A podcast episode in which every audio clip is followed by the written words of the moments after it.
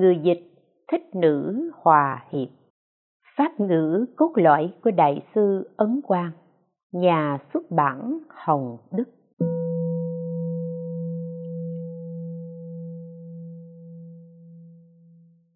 Chương 7 khai thị về luân thường đạo đức.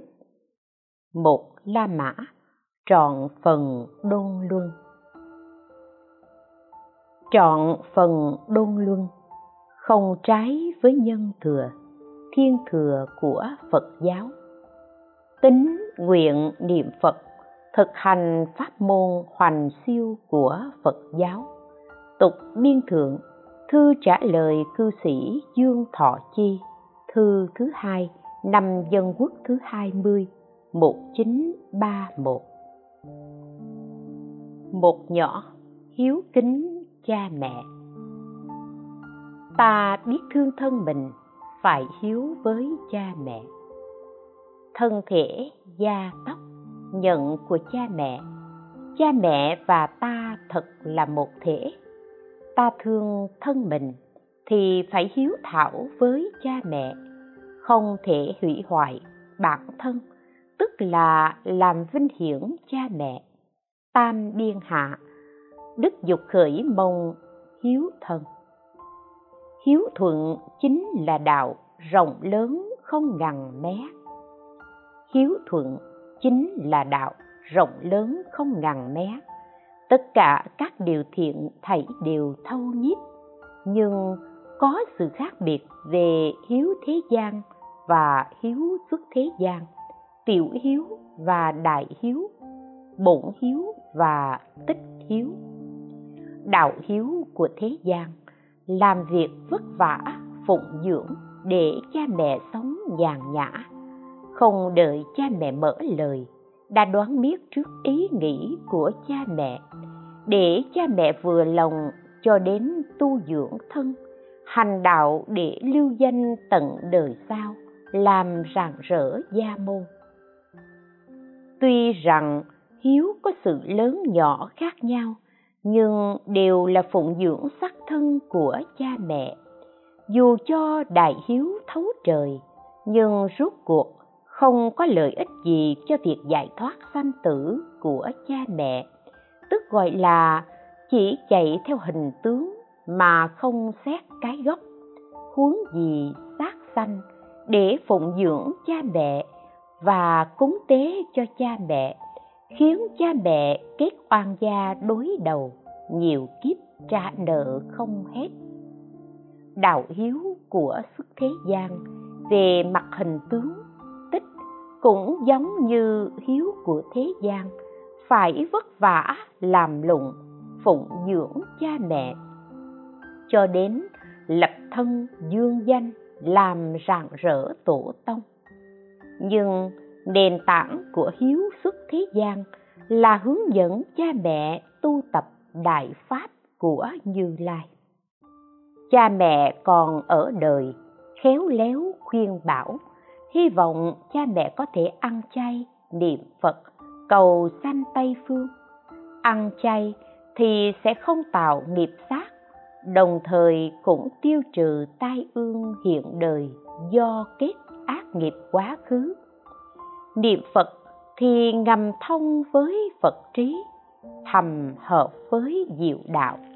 Nếu có thể tinh sâu, nguyện thiết cầu sanh tây phương, thì nhất định đến khi lâm chung được phật tiếp dẫn, hóa sanh trong hoa sen chính phẩm. Từ đây, siêu phàm nhập thánh, giải thoát sanh tử, mãi mãi thoát khỏi những nỗi khổ của cõi ta bà thường hưởng thọ những niềm vui miền cực lạc. Nếu cha mẹ đã qua đời, thay cha mẹ gắng sức tu tịnh nghiệp, chí thành hồi hướng cho cha mẹ. Nếu tâm chân thành khẩn thiết, thì cha mẹ sẽ nhận được lợi ích. Nếu cha mẹ chưa vãng sanh, thì liền được vãng sanh nếu cha mẹ đã được vãng sanh, thì phẩm vị càng cao hơn. Đã có thể phát tâm như thế, thì tương ưng với tứ hoàng thệ nguyện, kết hợp với bồ đề giác đạo. Không chỉ cha mẹ được lợi ích, mà công đức căn lành của mình cũng không ngừng tăng lên. Tương lai vạn sanh về thế giới cực lạc ở phẩm vị cao hơn càng siêu việt, thù thắng hơn.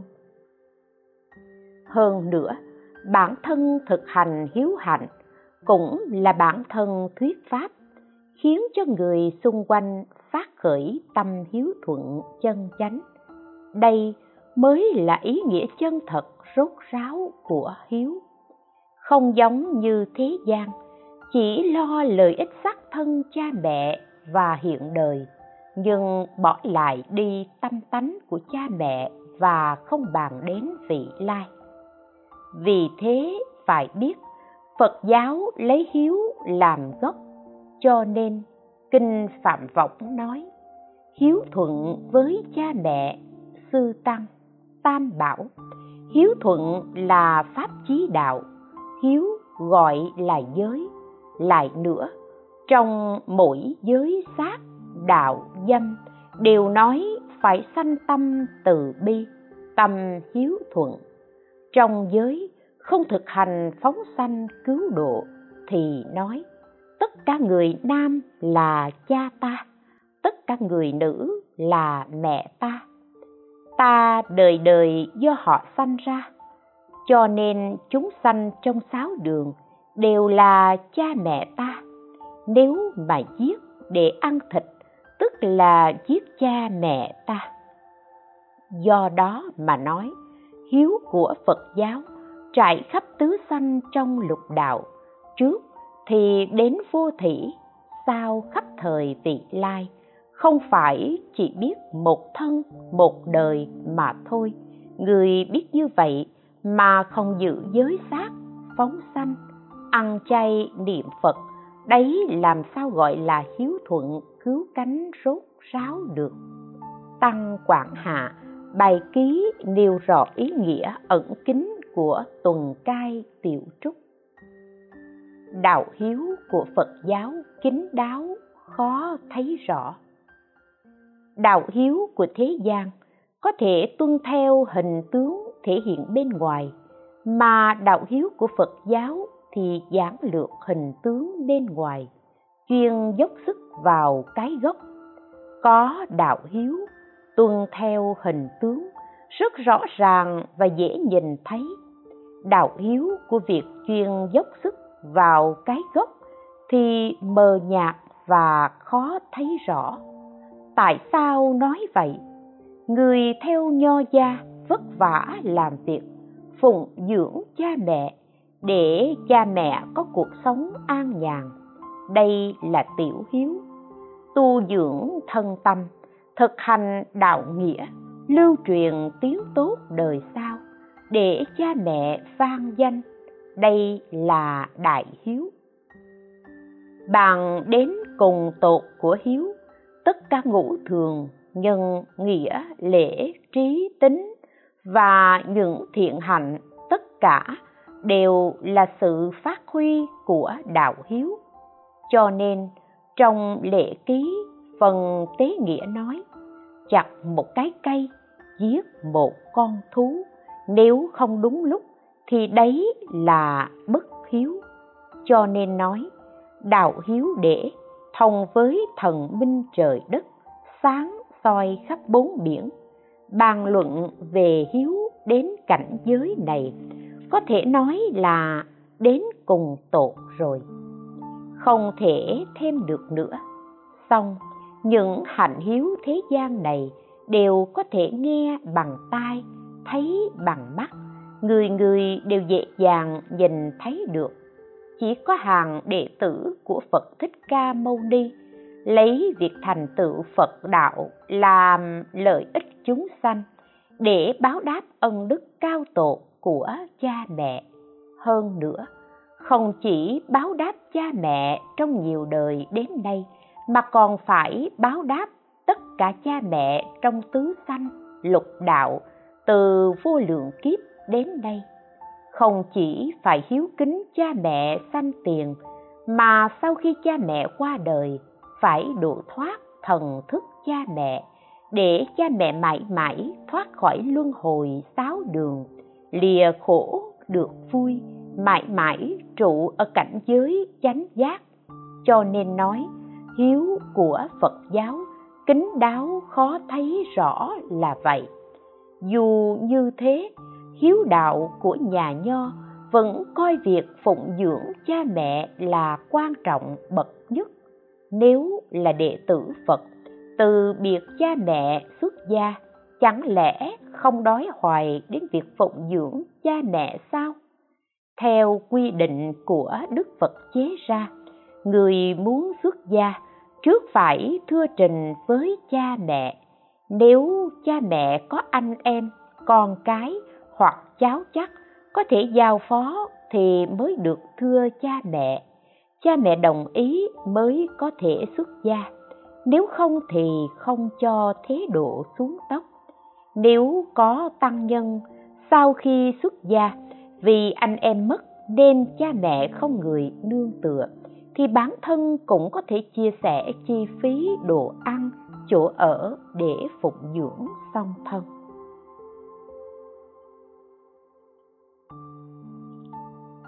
Cho nên, thiền sư trường lô có sự tích ngát hương về việc phụng dưỡng cha mẹ. Chuyện là thiền sư trường lô tông trách, thời tống, người tương dương. Lúc nhỏ mất cha, mẹ ngài họ trần đem ngài về nhà của người cậu nuôi dưỡng. Sau khi lớn lên, ngài xem nhiều sách thông đạt điển tịch thế gian. Năm 29 tuổi xuất gia, nỗ lực tu hành, thấu tỏ tâm yếu của thiền tông. Về sau ngài trụ trì chùa trường lô, mời thân mẫu đến căn nhà phía đông của phương trượng khuyên bảo mẹ niệm phật, cầu sanh tịnh độ. Qua bảy năm, mẹ ngài niệm phật vãng sanh. Sự tích này có thể xem trong tịnh độ thánh hiền lục. Pháp sư đạo phi có sự tích kỳ dị trong việc mai táng phụ thân. Pháp sư đạo phi là vị tôn thất hoàng tộc, đời nhà đường, người trường an, mới sanh ra, chưa được một tuổi thì cha chết trong chiến sự quốc gia. 7 tuổi xuất gia, năm 19 tuổi, thế gian hỗn loạn, lúa gạo rất đắt. Vì thế, cổng mẹ vào hoa sơn, tự mình bỏ cơm nhịn ăn, thức ăn xin về đều dâng lên cho mẹ. Năm thứ hai ngài đi đến chiến trường hoắc sơn, nơi cha tử trận, thu thập tất cả xương trắng, thành khẩn trì tụng kinh chú cầu mong có thể lấy được di cốt của cha. Sau vài ngày tụng niệm, hình thể của cha trồi lên từ trong đống xương trắng, trực tiếp đến trước mặt pháp sư đạo phi. Vì thế, pháp sư đạo phi chôn cất những bộ xương trắng khác đưa hài cốt cha về quê mai táng. Sự tích đó có thể xem trong cao tăng truyện đời tống. Cho nên kinh nói, công đức cúng dường cha mẹ, bằng với công đức cúng dường cho một bồ tát nhất sanh bổ xứ. Cha mẹ còn phải khéo léo dùng phương tiện khuyên bảo, khiến cho cha mẹ ăn chay niệm phật cầu sanh thế giới tây phương cực lạc. Cha mẹ đã qua đời, thì bản thân đọc tụng kinh, tu tập công đức, thường luôn chí thành hồi hướng cho cha mẹ, khiến cha mẹ vĩnh viễn lìa khỏi đời ác năm trượt giá từ luân hồi sáu đường, chứng được vô sanh pháp nhẫn, chứng được giai vị bất thoái chuyển suốt đời vị lai, thực hành đạo bồ đề để độ thoát chúng sanh khiến cho bản thân và chúng sanh đều thành tựu đạo vô thượng chánh giác. Như thế mới là đại hiếu không giống với thế gian. Bàn về chỗ tột cùng của hiếu thì tất cả lục độ vạn hạnh đều là sự mở rộng của hiếu đạo, tăng quảng thượng luận về phật giáo lấy hiếu làm gốc. Hiếu thân của phật giáo xuyên suốt cả ba đời. Phật pháp và thế gian pháp vốn dĩ không hai, hoặc có người cho rằng việc từ biệt người thân cắt đứt tình thương yêu để xuất gia của phật giáo là bất hiếu. Đây là cách nhìn nhận hạn cuộc trong hiện đời là sự hiểu biết nông cạn, không biết đến quá khứ và vị lai. Hiếu dưỡng cha mẹ của phật giáo thông cả ba thời. Cho nên kinh phạm võng nói, nếu là đệ tử của phật, dùng tâm từ thực hành nghiệp phóng sanh, tất cả người nam là cha ta, tất cả người nữ là mẹ ta, đời đời ta thọ sanh từ họ cho nên chúng sanh trong sáu đường đều là cha mẹ ta. Nếu mà giết hại để ăn thịt, tức là giết hại cha mẹ ta. Thế nên, đức phật thương xót muốn cứu độ tất cả chúng sanh. Hiếu như thế, chẳng phải vừa rộng lớn, vừa sâu xa sao? Hơn nữa, đạo hiếu của thế gian nếu cha mẹ còn thì làm lụng phụng dưỡng, cha mẹ mất rồi thì thiết lễ cúng tế vào ngày mất để tỏ tấm lòng của người con. Giả sử cha mẹ mắc tội lớn, đọa vào loài khác, người nào có thể biết được trong số những sanh vật mình giết và ăn đó chắc chắn chưa từng là cha mẹ của ta? Mê muội về đạo lý ba thời vô tận, mà chỉ dùng sự hiếu thuận mấy mươi năm để trách người. Đấy là sự nhìn nhận cạn cợt của thế gian thật đáng thương xót.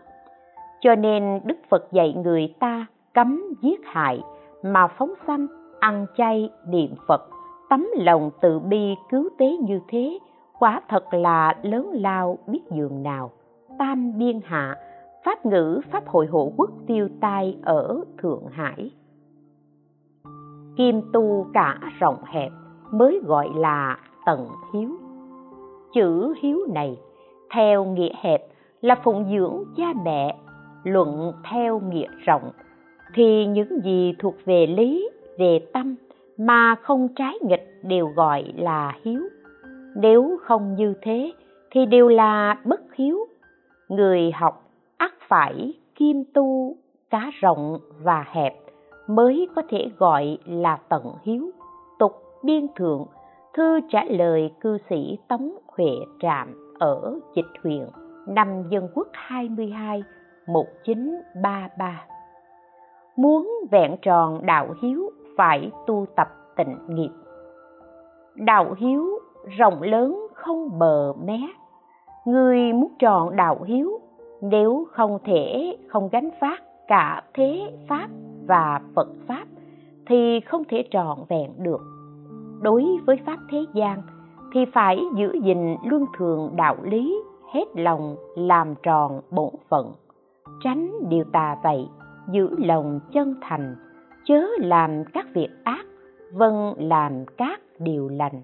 Học phật pháp thì phải cấm giết bảo hộ sinh mạng chúng sinh, tính nguyện niệm phật, cầu sanh tây phương, tự mình thực hành những điều này và dạy người thực hành, sao cho từ trong gia đình ra đến ngoài xã hội. Tất cả mọi người cùng nhau tu tập những phép tắc này, mong mỏi hiện đời giải thoát sanh tử. Phật pháp có vô lượng pháp môn tất cả pháp môn đều phải đoạn sạch phiền não hoặc nghiệp mới có thể giải thoát sanh tử. Nếu phiền não hoặc nghiệp còn một mảy may chưa trừ sạch, thì vẫn không thể thoát khỏi luân hồi. Chỉ có pháp môn niệm phật hoàn toàn nương vào phật lực. Nếu đầy đủ lòng tin chân thành, nguyện sanh tha thiết, thì chắc chắn nương từ lực phật đới nghiệp vãng sanh. So với tất cả pháp môn khác thì có sự khó dễ khác nhau, đâu chỉ như một trời, một vực. Chúng ta đã không có đạo lực để đoạn sạch phiền não hoặc nghiệp.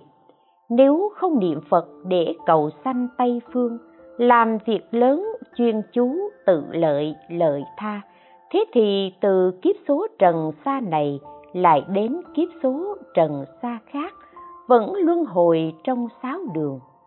Muốn thực hành trọn vẹn đạo hiếu, phải mau chóng tu trì tịnh nghiệp. Tam biên thượng, thư trả lời cư sĩ doãn toàn hiếu, thư thứ nhất. Người con hiếu dưỡng cha mẹ cần phải chú trọng nơi gốc, rồi mới lo đến ngọn không chỉ phụng dưỡng thân thể cha mẹ, mà càng phải dẫn dắt tinh thần cha mẹ hơn. Nếu chỉ vất vả làm việc, phụng dưỡng cha mẹ để cha mẹ có cuộc sống an nhàn, lập thân, tự hành đạo nghĩa, lưu truyền tiếng tốt đời sau để vang danh cha mẹ, mà không biết khuyên bảo cha mẹ tu trì đạo vô sanh thường trụ và pháp môn niệm phật vãng sanh, khiến cha mẹ niệm danh hiệu phật sau khi chết được sanh về cõi phật, lìa khỏi nỗi khổ hư huyễn sanh tử, hưởng được niềm vui chân thật thường trụ, phụng sự phật a di đà tham dự vào pháp hội của hải chúng bồ tát ở liên trì. Nghe được giáo pháp viên âm của đức phật, đoạn sạch ba hoặc thấy được cảnh giới vi diệu và triệt ngộ, tứ trí tròn sáng, không rời an dưỡng, mà hiện khắp mười phương, trên cầu phật đạo, dưới hóa độ chúng sanh. Làm mọi phật sự, triệt để chứng ngộ phật tánh sẵn có nơi tâm dông thuyền từ độ chúng sanh trong biển khổ thì có thể nói là thấy lợi nhỏ mà quên mất lợi lớn, được cái gần mà lại bỏ cái xa. Đây đều là cái nhìn hạn hẹp của con người, không phải sự nhìn nhận rộng lớn của bậc thông đạt. Nếu có thể khiến cho cha mẹ, bản thân và gia quyến đều ra khỏi ta bà, đồng sanh về cõi an dưỡng đồng chứng vô lượng thọ, vô lượng quang, đồng hưởng pháp lạc tịch diệt, đồng làm pháp vương tử của phật a di đà đồng làm đạo sư của trời người. Như thế mới có thể thực hành trọn vẹn tâm hiếu kính cha mẹ, thương xót người sao và đền ơn giáo dưỡng, tăng quảng hạ lời tựa cho bức khánh đồ ở nhà ông hà lãng tiên ở thiệu hưng. Hiếu của pháp thế gian làm sao mà sánh bằng? Dùng sự lợi ích của pháp môn tịnh độ để khuyên bảo cha mẹ, giúp cho cha mẹ niệm phật, cầu sanh tây phương. Nếu cha mẹ có thể tin nhận thực hành, thì lúc lâm chung nhất định được vãng sanh. Một khi được vãng sanh, trực tiếp siêu phàm nhập thánh, giải thoát sanh tử, lên phạm vị cao trong hội liên trì, dự hàng thánh chúng, đích thân nhận lãnh sự dạy bảo của phật a di đà mãi cho đến khi thành phật, hiếu của thế gian làm sao có thể sánh bằng. Tăng quảng thượng, thư trả lời cư sĩ đặng bá thành, thư thứ hai. Hai nhỏ khéo dạy con cái trách nhiệm khác dễ trọn, dạy bảo con mới khó. Người học phật thì phải làm tròn bổn phận, nói tròn bổn phận, tức là phải cha từ, con hiếu, anh thân, em tính, chồng hòa, vợ thuận, chủ từ, tớ trung. Tám việc này mỗi người đều nên làm đầy đủ. Trên có cha mẹ thì bản thân làm tròn bổn phận của con cái. Dưới có con cái thì bản thân làm tròn bổn phận của cha mẹ. Bản thân dùng người thì phải làm tròn bổn phận của người chủ. Làm việc cho người khác thì phải làm tròn bổn phận của tôi tớ. Các trách nhiệm khác đều trọn vẹn, chỉ có trách nhiệm của cha mẹ là khó vẹn toàn. Thật ra, cũng không phải là thật sự khó, mà bởi cả thế giới không ai đề xướng. Mọi người chỉ biết cưng chiều con cái mà không biết dạy bảo, nên đến nỗi nuôi con thành kẻ hư đốn, sau khi lớn lên tàn sát lẫn nhau làm cho quốc gia không ra quốc gia, người dân không ra người dân. Nói giáo dục, tức là khi đứa trẻ bắt đầu biết chuyện, liền dạy chúng về nhân quả báo ứng và đạo lý làm người, nhất định khiến tâm chúng sợ quả báo ác, thích quả báo thiện. Như thế chúng sẽ không phạm thượng, chẳng đến nỗi không chịu vâng lời. Lúc nhỏ đã như vậy thì sẽ tạo nên thói quen, hình thành bản tánh nuôi dưỡng thành tư chất thiện lương. Đây gọi là dục. Dục có nghĩa là dưỡng. Nếu không biết nghĩa này, thì sẽ dưỡng thành tính cách hung ác. Nhẹ thì ngỗ nghịch bất hiếu, nặng thì giết cha, giết mẹ. Xét về cội gốc, đều do cha mẹ không giáo dục khi chúng còn nhỏ nên mới dẫn đến như thế. Tôi thường nói, công đức lớn nhất của thế gian không gì bằng dạy dỗ con cái. Tội lỗi lớn nhất của thế gian không gì hơn là không dạy dỗ con cái. Người người đều khéo dạy dỗ con cái thì thiên hạ tự nhiên thái bình. Người người không dạy dỗ con cái thì thiên hạ nhất định tan tóc loạn lạc. Cho nên nói, thiên hạ không được quản lý tốt, thì người bình dân cũng có trách nhiệm. Tam biên thượng, thư trả lời cư sĩ trương bội phân mộ lan, ngày 28 tháng 1 năm dân quốc 28 1939 khéo dạy dỗ con cái nền tảng của đôn luân có rất nhiều người đời không biết ý nghĩa của đôn luân. Từ này có hàm nghĩa rất rộng. Nếu có thể hiếu dưỡng cha mẹ, tôn kính bậc trưởng bối gọi là đôn luân.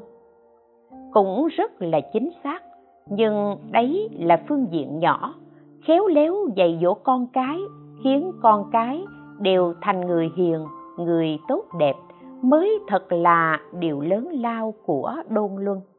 Bởi con cái đều hiền thiện, thì anh em, chị em chị em dâu, con cháu, thấy nhìn thấy thế mà làm lành. Từ đó mà người hiền nối tiếp người hiền. Như thế thì người hiền nhiều còn kẻ xấu lại ít đi, và người xấu cũng được dạy dỗ trở thành người hiền, người thiện nền tảng của thiên hạ thái bình, người dân an lạc đều bao hàm trong việc khéo dạy dỗ con cái. Có thể hiếu thảo cha mẹ, kính bậc trưởng bối và mọi thứ bên ngoài đều tốt đẹp mà không thể khéo dạy dỗ con cái, thì người này chưa đáng được gọi là quân tử. Trọn phần đôn luân như nếu có thể hiếu thảo cha mẹ, kính bậc trưởng bối và mọi thứ đều đúng như pháp, lại có thể khéo dạy dỗ con cái. Người này dù ở nhà không làm gì cả, nhưng cũng bồi dưỡng nhân tài cho xã hội quốc gia rồi. Công đức rất to lớn. Tam biên thượng, thư trả lời cư sĩ thần hiển viên, ngày 26 tháng 9 năm dân quốc thứ 19 1930 con người không có ai không muốn sanh con cái tốt đẹp nhưng 10 người có 9 người dạy hư con cái, sau đó làm bại hoại danh tiếng gia đình, phá hoại tổ nghiệp, thành kẻ ngu si vô tri, hoặc thành kẻ cường đạo trộm cắp. Điểm sai lầm căn bản là không biết cách thương yêu con cái. Từ nhỏ bỏ mặc chúng sống theo thói quen, lớn lên thì mọi việc mặc ý chúng tự làm. Không được dạy bảo thì phần nhiều chúng sẽ trở thành những kẻ xuồng xả gây hại cho xã hội. Ngày nay thiên tai nhân họa xảy ra. Phần lớn là do không biết cách làm cha mẹ làm cho con cái hiếu thiếu sự dạy dỗ. Từ thuở nhỏ, chúng phải nhận được sự dạy dỗ tốt đẹp của cha mẹ thiện lành, thì người ăn hại cũng sẽ trở thành người làm lợi ích, người gây ác đều thành người khuyến thiện. Khi đó, đạo đời không mong thái bình mà tự thái bình. Đây là phương pháp quan trọng để người bình dân bồi dưỡng nền tảng quản trị quốc gia. Tục biên thượng, thư trả lời cư sĩ ngô huệ tế, năm dân quốc 20 1931 tuy dạy con quan trọng, con gái quan trọng hơn. Dạy con tất nhiên là chuyện quan trọng, nhưng dạy con gái càng quan trọng hơn nếu con gái được dạy dỗ tốt, thì thành tựu được tứ đức giúp chồng dạy con, khiến đứa con nào có được tư chất tự nhiên sẽ thành tựu phẩm cách học vấn của thánh hiền. Dù không có tư chất tự nhiên, cũng nhất định trở thành người dân lương thiện. Nếu không dạy dỗ con gái, thì không những nó không thể giúp chồng dạy con mà về nghĩa, về đạo, còn suối con làm bậy dạy làm điều ác. Tất cả những kẻ đại gian, đại ác xưa nay đều được sinh ra bởi những người mẹ không hiền thiện. Muốn gia đình hưng thịnh, quốc gia an trị, thì phải bắt đầu từ việc dạy dỗ con cái. Đây là cách giải quyết vấn đề mang tính căn bản. Tam biên hạ thư trả lời cư sĩ lưu quán thiện, thư thứ hai. Lúc ấu thơ, người con luôn đương vào sự dạy dỗ của người mẹ. Cha không thể thường ở nhà, mẹ thì thường không rời xa con. Nếu là người mẹ thiện lương, có thể biết thì những lời nói, việc làm đều đủ để làm gương mẫu cho con cái con cái thấy nghe, quen mắt thì sẽ hình thành quy tắc trong tâm. Lại thêm, cha mẹ luôn dạy dỗ thì sẽ huân tập thành tính cách như đồ đúc kim loại. Nếu khuôn mẫu tốt thì đồ nhất định sẽ tốt. Cho nên, càng phải chú trọng dạy dỗ con gái hơn con trai. Bởi vì người mẹ thiện lương là từ người nữ thiện lương mà thành. Nếu không có người nữ thiện lương, thì làm sao có được người mẹ thiện lương chứ?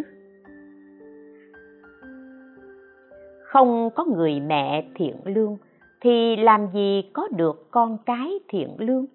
Đạo lý này cực kỳ đơn giản, mọi người đều thực hành được. Đáng tiếc là do rất ít người đề xướng nên người làm mẹ chỉ biết cưng chiều con cái. Người làm cha cũng không khéo dạy dỗ. Đến khi vào trường học, người làm thầy cũng do thuở nhỏ chưa nghe được nghĩa lý này, cho nên tuyệt đối cũng không biết việc học là làm, là học làm thánh hiền, cũng không dạy học trò thực hành theo đạo của thánh hiền chỉ học chữ nghĩa để mưu cầu danh lợi, mà không biết học theo thánh hiền có lợi ích vô cùng lớn lao, khiến cho bản thân và con cháu đời đời kiếp kiếp thọ dụng không hết, mưu cầu danh lợi đàng hoàng thì chẳng qua hiện đời được giàu sang chút ít mà thôi. Nếu mưu cầu bất thiện thì những kẻ hiện đời thân bại danh liệt, con cái chết yểu tuyệt nòi cháo chắc đầy rẫy khắp nơi. Tục biên hạ đều tỏ ý nghĩa giáo dục gia đình là nền tảng để thiên hạ thái bình. Năm dân quốc 27 1938 Nếu đất nước hỗn loạn do thiếu người hiền tài. Đất nước hỗn loạn do thiếu người hiền tài, nguyên do bắt đầu từ gia đình không giáo dục tốt. Mà giáo dục gia đình, người mẹ dạy dỗ lại càng quan trọng hơn. Cho nên, mối quan hệ dạy dỗ con gái so với con trai lại càng lớn hơn. Có người nữ hiền thiện thì có người vợ, người mẹ hiền thiện. Có người thuở nhỏ, có người mẹ hiền thiện.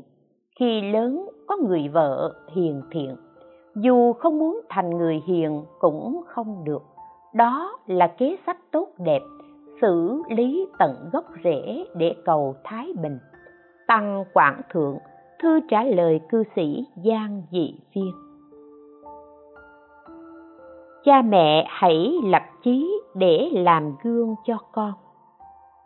Con hãy lập chí hướng lớn, học làm người tốt nhất định không thể chạy theo người trẻ xấu xa, để làm càng, làm bậy. Phàm làm một việc gì, nói câu nào, cần phải có lợi cho mình và lợi cho người. Hiện nay, con đã trưởng thành cưới vợ rồi, chưa đầy một hai năm nữa là làm cha. Nếu con không có chí hướng chân chính, thì tương lai con cái của con sẽ học theo sự tầm thường, kém cỏi của con. Không thể thành tựu được gì cả. Cha mẹ là tấm gương của con cái, cũng như khuôn đúc. Khuôn không đẹp thì nhất định không thể cho ra đồ đúc tốt đẹp được. Dù là người ngu nhưng không ai không muốn con cái mình tốt đẹp. Muốn biết con cái có tốt hay không thì hãy quan sát tâm hạnh của bản thân mình tam biên hạ thư trả lời cho một cư sĩ ngày 16 tháng 11 năm Dân Quốc thứ 18 1929. Hình thành thời thơ ấu bắt đầu từ thai giáo.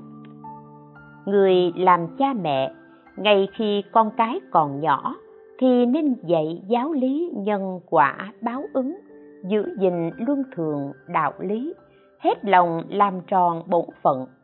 Nếu đợi chúng lớn lên, thì tập tánh đã hình thành, không thể uống nắng được nữa điều đặc biệt quan trọng là dạy con từ lúc còn trong thai nếu khi người nữ mang thai, có thể ăn chay niệm phật, làm lành lánh dữ, mắt không nhìn cảnh tượng ác, lỗ tai không nghe tiếng ác, thân không làm việc ác, miệng không nói lời ác, giúp cho đứa bé trong thai bẩm thọ được chánh khí thì thiên tánh tinh thuần. Sau khi sinh ra, cộng thêm sự dạy dỗ thì chắc chắn trở thành người thiện. Tam biên hạ, pháp ngữ pháp hội hộ quốc tiêu tai ở thượng hải. Phàm dạy con cái phải bắt đầu từ thuở nhi đồng, trước hết phải dạy chúng biết về thuyết nhân quả báo ứng, thì chúng sẽ kiên dè, không dám làm các hành vi nghịch ác. Sách nói về nhân quả không gì hay bằng cảm ứng thiên và âm chức văn. Hai quyển sách này có thể thường giảng nói cho chúng nghe, thì sẽ có lợi ích rất lớn. Bởi lẽ thiên tánh trẻ con trong sáng lời thiện dễ chảy vào. Thuở nhỏ thường huân tập lâu dần, sẽ thành tánh. Đến trưởng thành thì không thể thay đổi được. Giải quyết tận gốc chính là điểm này. Cho nên kinh dịch nói, thời trẻ thơ phải bồi dưỡng tư tưởng thuần chánh. Đây là công lao thành tựu thánh nhân. Tục biên hạ, pháp ngữ khai thị cho mẹ con ân đức tăng hai bài năm dân quốc 25 1936 ba nhỏ tôn trọng sư trưởng. Gần gũi bậc sư trưởng quay về với chánh đạo. Sư trưởng uy nghiêm, đạo pháp tôn quý, là gương tốt của nhân luân. Đạo đức học vấn như thế, phải bắt chước học tập. Từ khi ta nhỏ bồi dưỡng phẩm chất thuần chánh cho ta, dạy ta mưu lược cao minh, không kính trọng thầy, làm sao được lợi ích? Tam biên hạ, đức dục khải mông kính thầy. Con người sống ở đời, điều quan trọng bậc nhất là phải gần gũi thầy hiền bạn tốt. Có thầy hiền bạn tốt, lại càng có thể quay về chánh đạo. Nếu không bạn bè ngạo mạn xấu xa tụ lại với nhau, càng ngày càng xa vào hạng thấp kém, bệnh tật cũng vì thế mà không giảm bớt được. Tục biên thượng, thư trả lời cư sĩ ngô hy đạo, người nào không khiêm tốn, không được lợi ích chân thật. Học một ngành nghề nào đó mà không khiêm tốn thì càng không thể học được huống gì học đạo vô thượng bồ đề? Tăng quảng thượng, thư trả lời thầy hoàng nhất, thư thứ hai. Ngạn ngữ nói, nếu khiêm nhường, cung kính người khác không đủ sâu sắc, thì không thể nhận được sự lợi ích chân thật từ họ. Tuy câu này rất ngắn gọn, nhưng ngụ ý rất lớn. Người thế gian, việc lớn như kinh học, đạo thuật văn chương, việc nhỏ như một tài năng, một môn nghệ thuật. Nếu muốn đạt được nghĩa lý sâu xa, đạt được chỗ tinh túy, vượt hẳn mọi người, danh lưu truyền cổ kim, mà không chuyên nhất tâm ý, tận tụy chí kính, làm sao mà đạt được chứ? Cho nên, quán tử nói, suy nghĩ suy nghĩ, rồi lại suy nghĩ vấn đề đó suy nghĩ không thấu thì quỷ thần sẽ giúp cho thông. Thật ra không phải quỷ thần giúp cho thông, mà do lòng chân thành cùng cực nên thấu tỏ. Thời nhà hán, ngụy chiêu gặp quách lâm tông, cho rằng thầy dạy kinh sách thì dễ gặp, còn thầy dạy làm người thì thật khó tìm. Vì thế nương theo quách lâm tông học tập hầu thầy quét dọn vân vân. Quách lâm tông thường mắc bệnh, bảo ngụy chiêu nấu cháo, nấu xong, ngụy chiêu mang vào. Quách lâm tông quát lớn nói, nấu cháo cho bậc trưởng bối mà không dùng tâm cung kính, cháo như thế làm sao mà ăn được? Ngụy chiêu lui ra đi nấu lại, bưng vào dâng lên. Quách lâm tông lại trách mắng nữa ngụy chiêu vẫn không thay đổi sắc mặt. Quách lâm tông lần đầu ta thấy mặt ông, nay mới biết được tâm ông. Đời tống, đương thời và du thố cùng lạy y xuyên làm thầy. Một hôm, hai người đến chỗ thầy thưa hỏi. Thời gian rất lâu, y xuyên bỗng nhắm mắt vờ ngủ hai người đứng hầu bên cạnh không dám rời đi. Hồi lâu sau, y xuyên bỗng nhiên tỉnh dậy nói, hiền bối vẫn ở đây à? Đã tối rồi, hãy về nghỉ ngơi đi. Hai người cáo lui, bên ngoài cửa, tuyết rơi đã dày một thước. Thời tống, có trương cửu thành lúc 14 tuổi đến học tại một trường trong ấp suốt ngày cậu đóng cửa ở trong. Không có việc thì không ra ngoài. Học sinh ở bên ngoài nhìn trộm qua khe hở bức tường, muốn biết trương cửu thành đang làm gì. Chỉ thấy trương cửu thành quỳ gối đối với thi thư như đối với thần minh. Chỉ cho anh ta rất cung kính đối với sách của thánh hiền. Mọi người đều thán phục đều tôn trọng cho rằng trương cửu thành là thầy.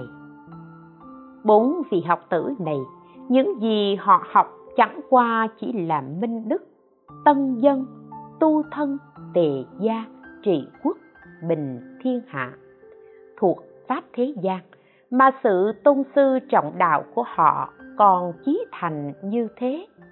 Cho nên mới thành tựu việc học, xây dựng đạo đức khiến cho lúc còn sống hay sau khi chết đều được mọi người rất bật ngưỡng mộ, khen ngợi.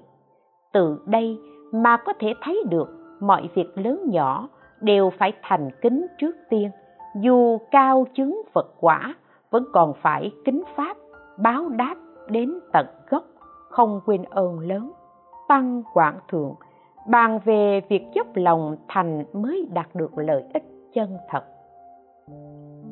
xưa, sau khi thiền sư cổ linh thần tán đại ngộ muốn báo đáp ân sư thế độ, liền trở về chỗ của sư phụ nhiều lần gợi mở. Sư phụ ngài cảm thấy lạ, liền bảo thiền sư nói pháp cho mình nghe. Thiền sư thần tán nói, hãy lập pháp tòa. Lại còn bảo sư phụ đích thân thỉnh ngài lên tòa, lễ bái rồi sau mới nói pháp. Sư phụ của ngài hoàn toàn làm theo những gì ngài nói. Kết quả là sư phụ ngài nghe thuyết pháp thì liền đại ngộ.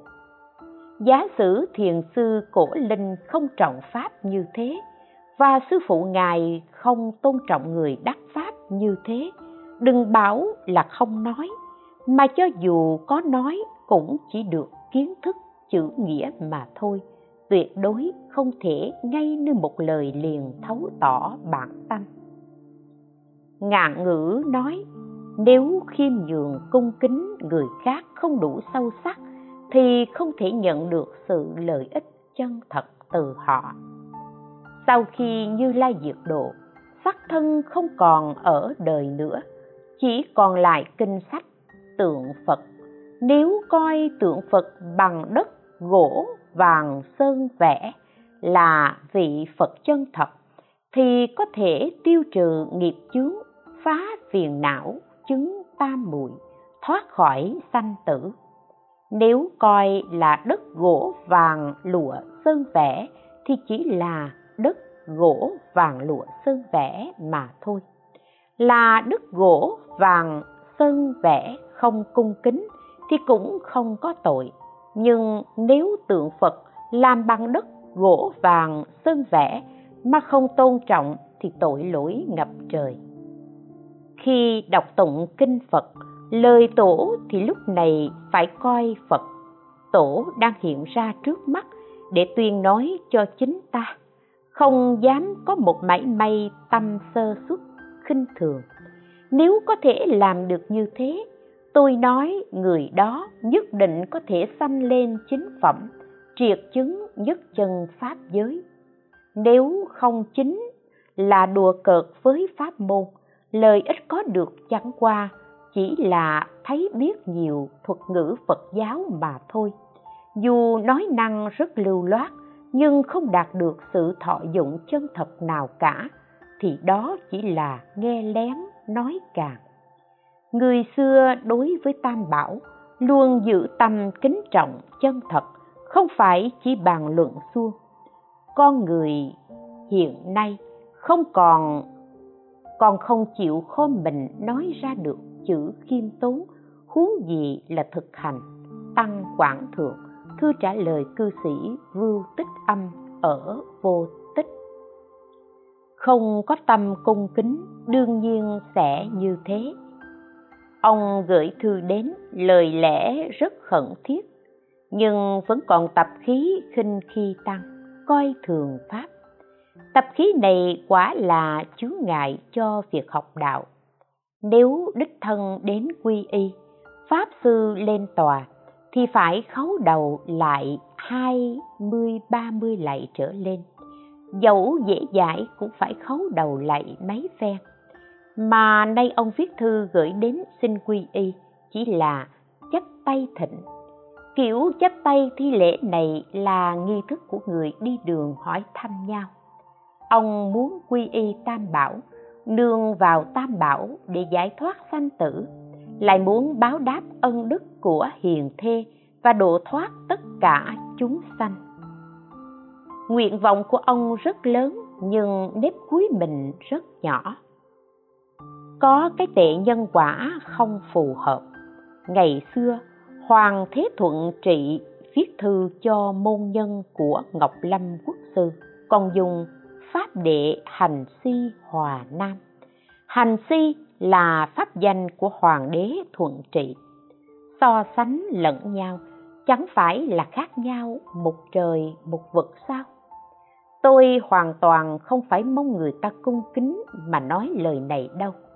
Bởi nếu theo lý tính, thì rõ ràng là không có tướng ngã nhân. Huống gì từ vô thủy đến đây đã từng làm cha mẹ, anh em của nhau rồi. Mà tương lai đều sẽ thành phật để cứu độ chúng sanh nữa. Do đó mà nói, tất cả chúng sanh đều là cha mẹ trong quá khứ, chư phật ở vị lai.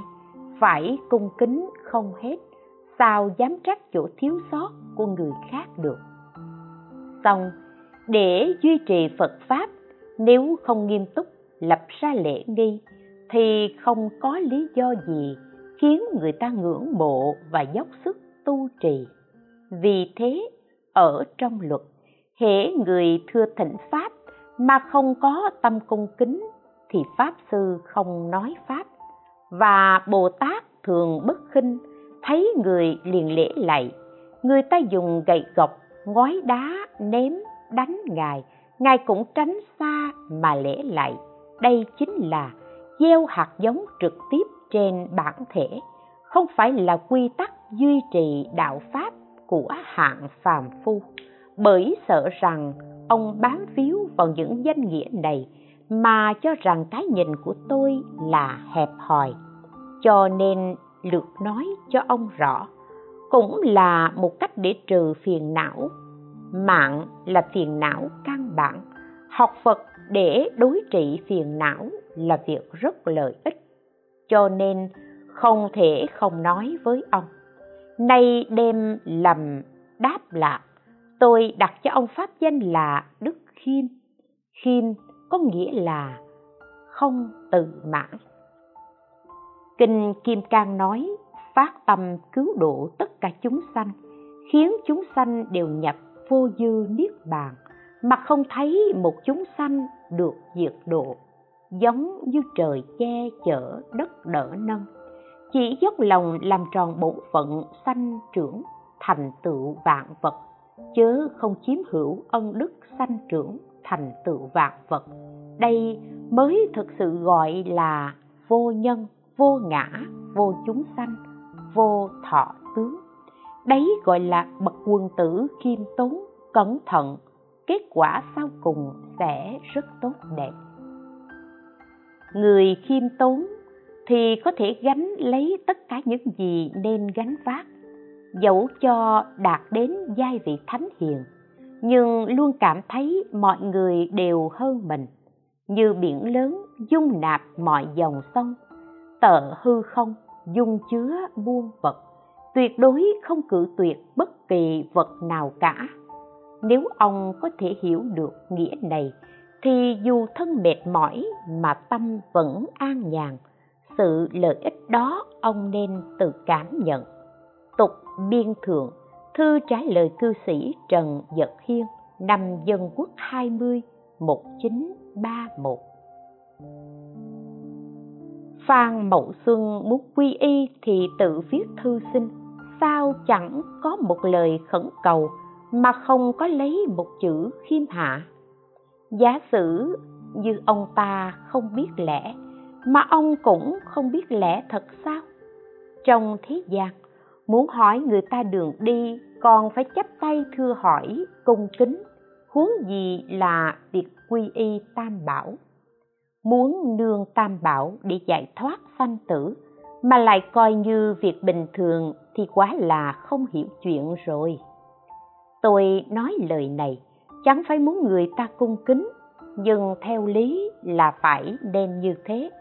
Nếu không nói, cả đời ông ta sẽ là một người không hiểu chuyện. Hoàng đế thuận trị nhà thanh, lạy thiền sư ngọc lâm làm thầy, pháp danh là hành si ông viết thư cho pháp đồ của ngọc lâm là hành xăm. Còn ký tên là pháp đệ hành si hòa nam. Hòa nam là khấu đầu. Hoàng đế và đồng môn còn như thế, huống gì đối với thầy. Phép tắc thơm hương ấy, chẳng lẽ không biết sao? Người xưa nói, người không khiêm tốn, không đạt được lợi ích chân thật chứ chẳng phải nói khiêm tốn với người người sẽ tận tâm dạy bảo. Bởi lẽ, bản thân không sanh tâm cung kính, dù người muốn dạy mà trong tâm có sự ngạo mạn, làm chướng ngại nên không được lợi ích. Cũng giống như trên đỉnh núi cao, không động là giọt nước, cho nên cây cối trên đó chẳng thể tươi tốt được không chỉ học phật như thế, mà học một ngành nghề nào ở thế gian cũng như vậy cả. Nghề nghiệp mưu sinh ở thế gian chỉ là kiếm sống bằng thân hay miệng, còn phật pháp là nguồn cội của tánh đạo.